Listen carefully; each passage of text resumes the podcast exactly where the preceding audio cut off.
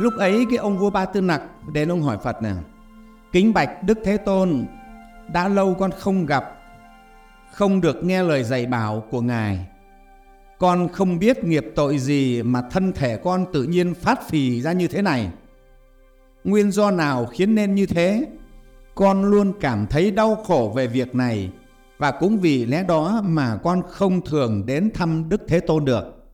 Nha, ông Bạch rất thật. Ông bảo con con không biết là cái nghiệp tội gì. Nha, các con thấy cái người xưa người ta cũng hay lắm.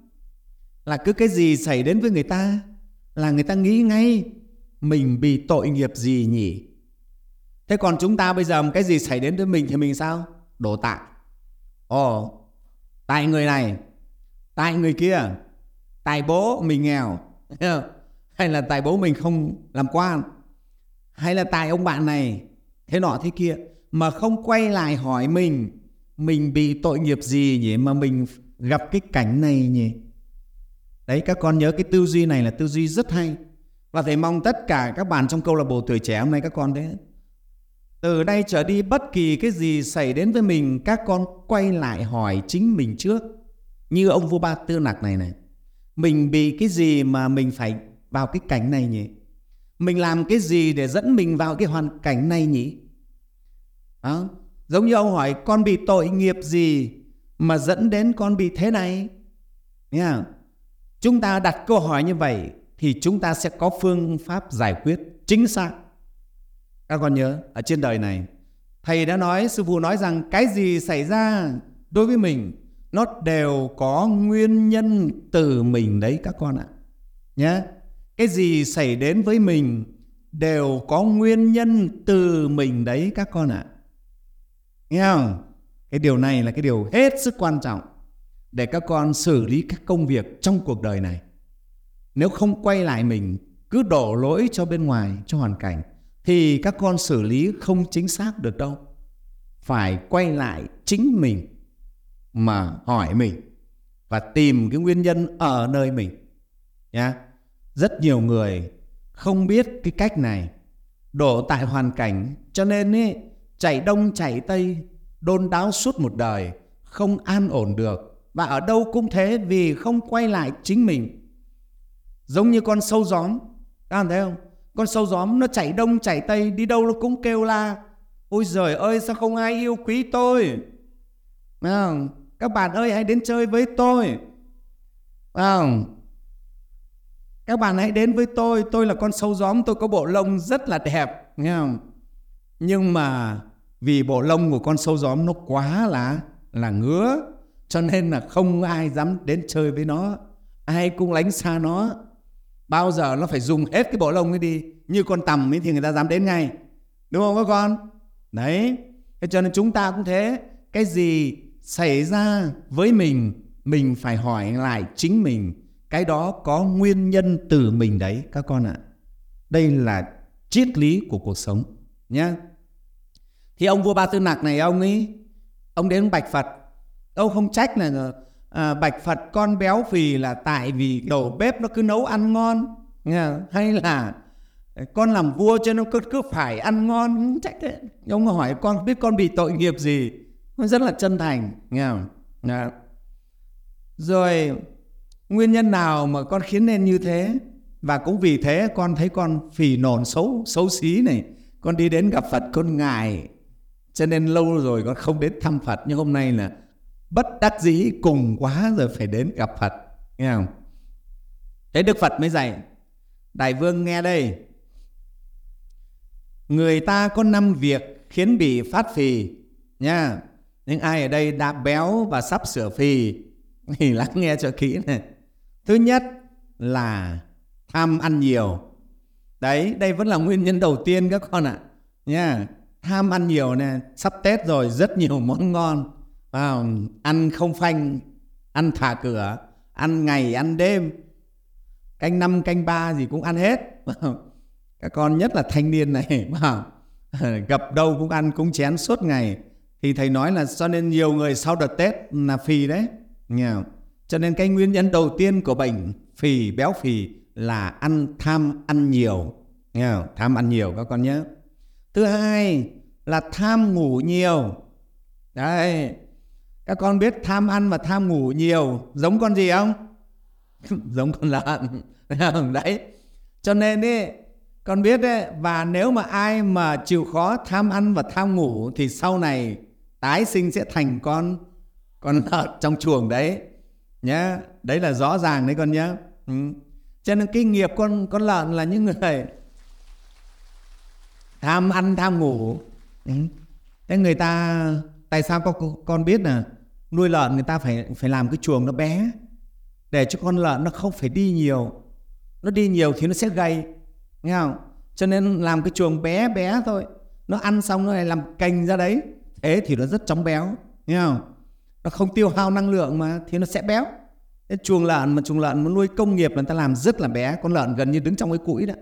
Đấy nha thế thì bạn nào mà ăn nhiều lại ngủ nhiều đấy là hai cái nguyên nhân đầu tiên dẫn đến béo và phì nha béo thì chưa phải xấu nhưng phì là xấu các con ạ à, đúng không? Béo béo một chút thì không phải xấu nhưng phì ra rồi là xấu nữa. Cái nguyên nhân thứ ba là ở sướng quá và thụ hưởng cái cảnh sung sướng quá cái gì cũng đầy đủ quá các con ạ à. Và bây giờ tại sao các con biết béo phì giờ cũng có một nguyên nhân nữa là chúng ta tiện nghi quá thuận lợi. Các con thấy không? Ta đi một bước là lên xe, xe máy nó cõng, ô tô nó cõng rồi. Có phải đi bộ mấy đâu. Cho nên người dân thành phố rất là yếu, tay chân rất yếu, thua cái người dân miền núi này. Thế một bước nữa đi xa thì lại lên máy bay. Đó. Cái gì các con cũng sẵn sàng hết rồi. Nghe không? Ngồi thì chăn êm nẹp ấm, nó sung túc đầy đủ. Đó. Và bây giờ tới đây thì nghe nói là còn có cả robot để đút thức ăn cho mình ăn nữa. Thế thì không biết rồi thì tay chân để làm gì?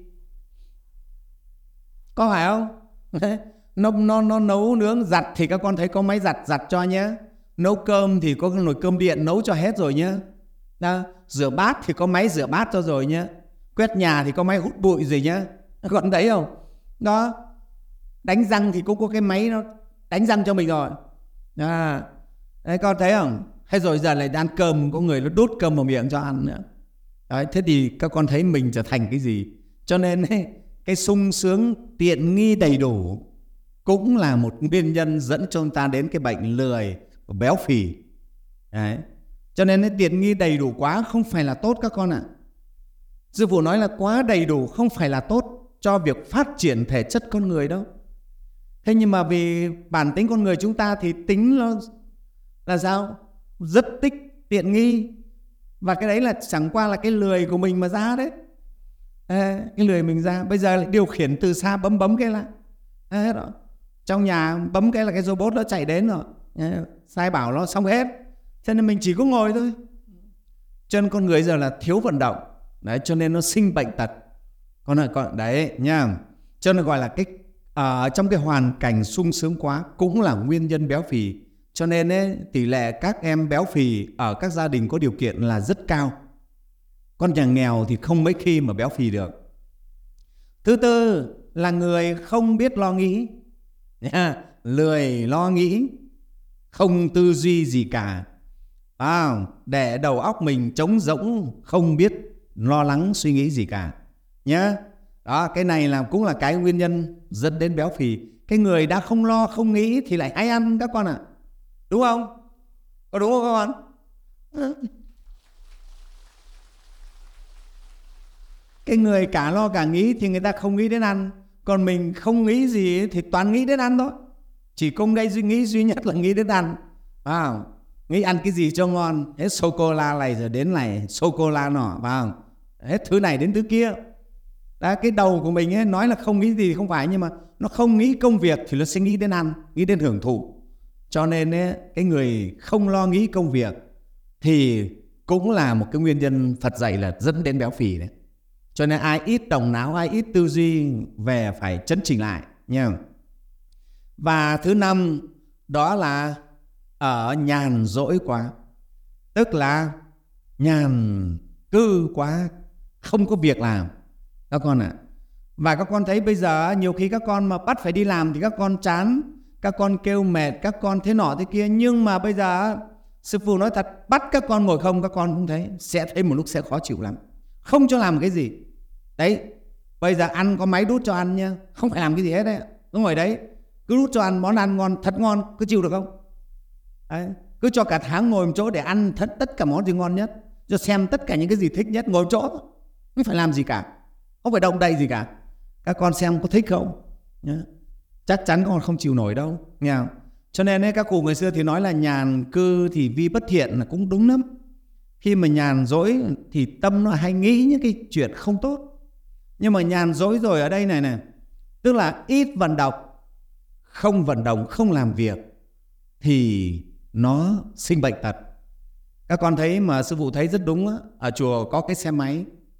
Mà để xe máy thì lâu không dùng thì nó lại ham gì rất là nhanh. Nhanh hơn mấy cái xe mà mình mang ra mình dùng. Đó thế trên cơ thể mình cũng thế này. Nên như cô máy các con không vận động không hoạt động tức là nó không làm việc đó, thì nó sẽ hỏng nhanh hơn là cái cố cái cái người mà người ta có vận động có làm việc cơ thể chúng ta như cái máy vậy đó. Các con thấy đúng không? Không làm việc không vận động nó trì trệ ách tắc tất cả và nó hư hỏng hỏng hết. Y như cái cỗ máy vậy đó. Như thế là rất là thật. Mấy cái à, âm ly của chùa thế mà mấy cái cất đi không dùng đến lúc mở ra gì hết. Đó là thế còn những cái anh chạy ấy, thì nó lại nóng. Có điện ở trong nó chạy thế nào thì nó lại nó lại thấy nó nó bền. Đó thì cơ thể chúng ta y hệt như vậy chân lên đây này nhàn rỗi lười biếng là nguyên nhân cũng sinh ra bệnh béo phì. Thế thì các con thấy cả năm cái điều kiện này thời nay chúng ta rất là rất là đầy đủ nghe không? Cả năm cái điều kiện này chúng ta thực phẩm cũng đa dạng phong phú đi chỗ nào cũng thấy nghe không? các hiểu quán ăn à, ăn nhanh rồi là đủ thứ nghe không? Đấy, thế rồi các cái điều kiện vật chất đầy đủ cho nên chúng ta bị béo phì và sinh ra cái bệnh chết sớm. Đó. Như vậy các con thấy năm điều Đức Phật nêu này đúng không? Rất chính xác. Đó. chính xác. Và thế thì Phật mới dạy cho vua Ba Tư Nặc thế này. Phải luôn tự tỉnh giác khi ăn biết tiết độ giữ kham khổ đạm bạc à, sẽ gầy và sống lâu. Nghe không? Phật dạy cho ông vua Ba Tư Nặc thế này này. Phải luôn tự tỉnh giác. Tự tỉnh giác nghĩa là mình phải ý thức được về về chính mình là tỉnh giác. Tất cả cái việc làm hành vi của mình mình phải ý thức được nó, gọi là tỉnh giác các con ạ. Trong nhà Phật thì gọi là tu tỉnh giác. Các con làm cái việc gì, nói cái lời gì là phải biết rõ việc đó, tỉnh giác cái việc đó. Chứ không phải làm theo kiểu vô thức, hay mình gọi là vô ý thức nha. Phải biết rõ cái việc mình làm. Đó. Thì gọi là tỉnh giác. Khi ăn biết tiết độ, ăn uống có tiết độ. Nha. Các cụ nhà ta ngày xưa dạy đó. À hòa thì từ miệng ra mà bệnh thì từ miệng vào. Bệnh tùng khẩu nhập, hòa tùng khẩu khẩu xuất. Nghe không? Cái bệnh tật từ cái miệng rất là nhiều cơ thể chúng ta nó trao đổi với môi trường bên ngoài, qua cái mũi để lấy không khí và qua cái miệng để lấy thức ăn và nước uống. Và thức ăn và nước uống là hai cái mà tạo thành chính cái thể chất của chúng ta. Cho nên ờ, cái thức ăn và nước uống này rất quan trọng. Nó mà không tốt, không phù hợp, thái quá là chúng ta sinh bệnh.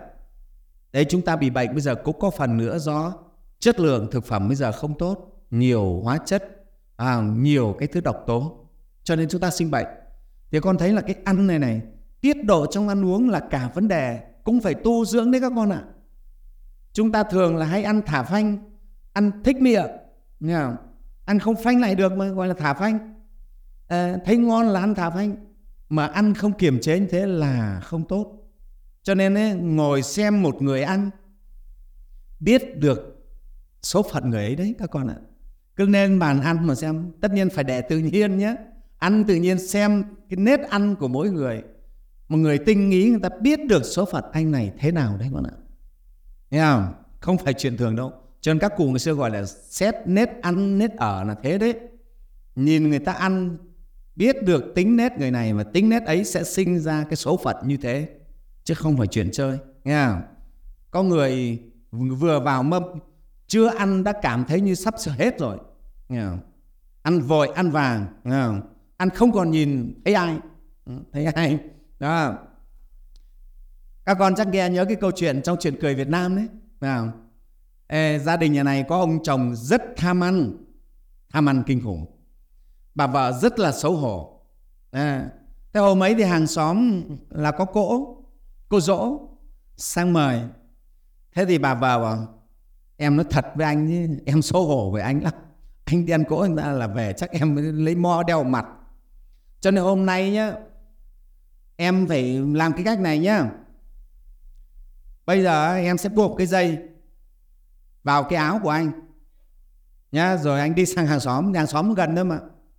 Bao giờ ở nhà em giật một cái thì anh mới được gấp nhớ anh phải nhớ thế chứ anh gấp liên lịa là không được đâu. ông chồng nghe thấy cô vợ nói thế, thôi được, mình cũng biết mình cũng xấu lắm, nhưng mà khổ, cứ vào mâm là nó nó thèm ăn mà nó nó nó ngon quá, cái gì mình cũng muốn ăn. Cho nên là anh không kiềm được, thôi được rồi, nhất trí với vợ như vậy. Thế là ông rất là ung dung đi sang hàng xóm để ăn cỗ.